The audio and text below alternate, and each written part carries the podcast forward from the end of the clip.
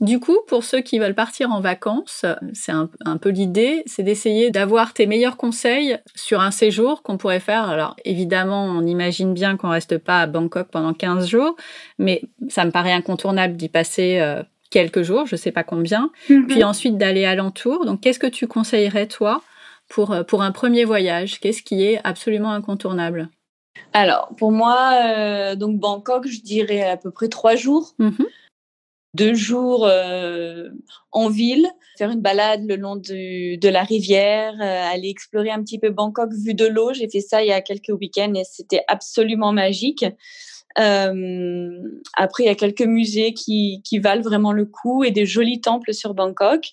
Ensuite, je passerai quand même une journée aux alentours de Bangkok à me balader en vélo. Alors, ça peut être sur une, euh, il y a une petite île euh, très sympa qui permet une balade à la journée. Où là et encore hier, j'étais dans une euh, énorme ferme qui a transformé la nature en vrai terrain de jeu pour les parents et les enfants. Et c'est une journée magique à passer à 20 minutes de Bangkok. On est en pleine nature, dans la boue et on s'éclate en famille. Et c'est très très rigolo. Donc je ferai ça. Ça s'appelle comment? Ça s'appelle Get Growing Community Farm. Ok.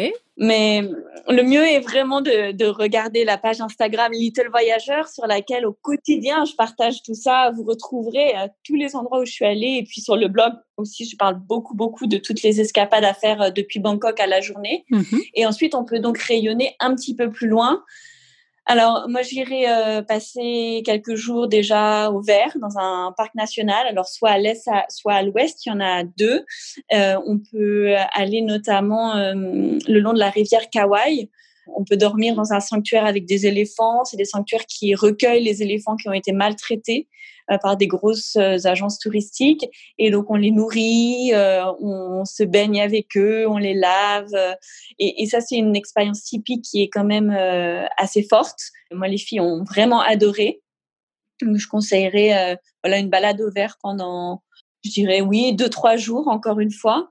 Ensuite, je m'échapperai sur une des îles paradisiaques que compte la Thaïlande. Alors, j'irai pas à Phuket, j'irai pas à Koh Phi Phi ou à Krabi ou à Koh Samui mais j'opterai pour une île peut-être un petit peu plus difficile d'accès, donc qui requerra de l'avion, euh, un petit taxi et un bateau. Mais du coup, ce sera une île euh, où vous aurez le sentiment d'être euh, dans une Thaïlande un peu authentique et préservée du tourisme et où vous aurez accès depuis cette île à des sites très touristiques à la journée en bateau.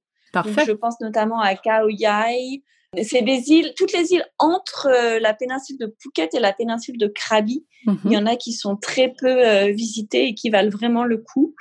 Donc, je ferai ça pendant une bonne semaine. Pendant une bonne semaine. Hum, quitte à faire euh, deux îles différentes. Ça peut être vraiment chouette. Ces, deux îles sont dans la, seraient dans le, même périmètre? Oui, plus ou moins. Oui, accessible en bateau. Oui. Alors, pour les noms, je suis pas encore euh, très, très calée. Euh, il faudrait que je regarde sur une carte là. Mais euh, je suis en train d'écrire un guide pour les familles sur la Thaïlande. Et donc, il va sortir l'année prochaine.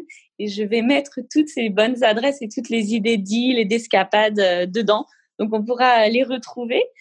Euh, ensuite, euh, voilà, si vous voulez encore prolonger, je partirai au nord, complètement dans les montagnes thaïlandaises, euh, aller voir des plantations de riz, aller planter du riz moi-même. Ah. Et vous l'avez fait? Moi, j'ai planté du riz dans une une ferme, mais autour de Bangkok, qui est aussi assez dingue, mais à une heure et demie de Bangkok. Mais là, les, les, les montagnes, je n'ai pas encore fait. Ok. Pas encore fait, mais c'est sur ma, c'est sur ma liste. Et c'est une ambiance un peu particulière. Il fait beaucoup plus frais.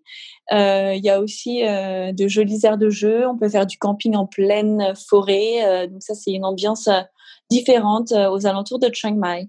Il y a beaucoup, beaucoup de choses.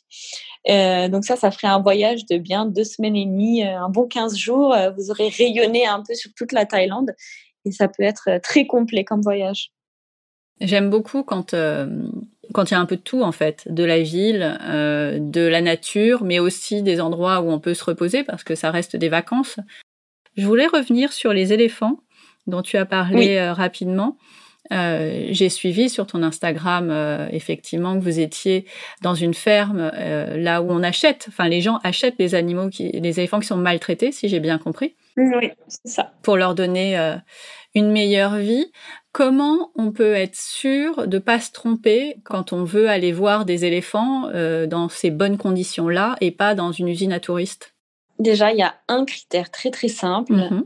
Dans ces endroits qu'on appelle des sanctuaires, on ne monte pas sur les éléphants. On ne monte pas dessus. Mhm. Euh, voilà, c'est on caresse l'éléphant du bout des doigts, on lui donne à manger, mais c'est tout, c'est tout. Et ça, c'est la grosse différence. Euh, moi, je suis allée me balader euh, au nord de Bangkok, dans une ville qui s'appelle Ayutthaya. Et c'est vrai que sur le bord de la route, il y avait des éléphants qui étaient euh, limite maquillés. Ils avaient des oh. colliers autour du cou, des grelots sur les pattes. Et ils portaient une charge sur leur dos pour attirer les touristes. Et donc, il y avait de la musique, les éléphants secouaient leur tronc. Et ils n'attendaient que les touristes. Il y avait des gens qui y allaient. Et évidemment, mes enfants avaient des yeux grands ouverts et je leur ai expliqué que on n'allait pas s'arrêter. Et je leur ai expliqué en fait ce qui se passait. Euh, mais euh, il n'y a pas photo entre ce type d'endroit et les sanctuaires où on, enfin, il n'y a rien de tout ça, quoi. Mm. On peut vraiment pas se tromper. Après, les sanctuaires, euh, il y en a pas énormément non plus. D'accord. Et puis, ils font ce qu'ils peuvent. Hein. Après, évidemment, eux aimeraient plutôt complètement relâcher les éléphants, mais ces éléphants-là ne peuvent plus survivre seuls dans la nature. Oui, bien sûr. Mm. Donc, de toute façon, c'est à peu près le mieux qu'ils peuvent faire. Et puis, ils sont ingénieux. Ils utilisent le, caca de l'éléphant pour faire du papier. Donc, on apprend aussi à utiliser euh, de façon euh, écolo. Euh, ça, c'est original.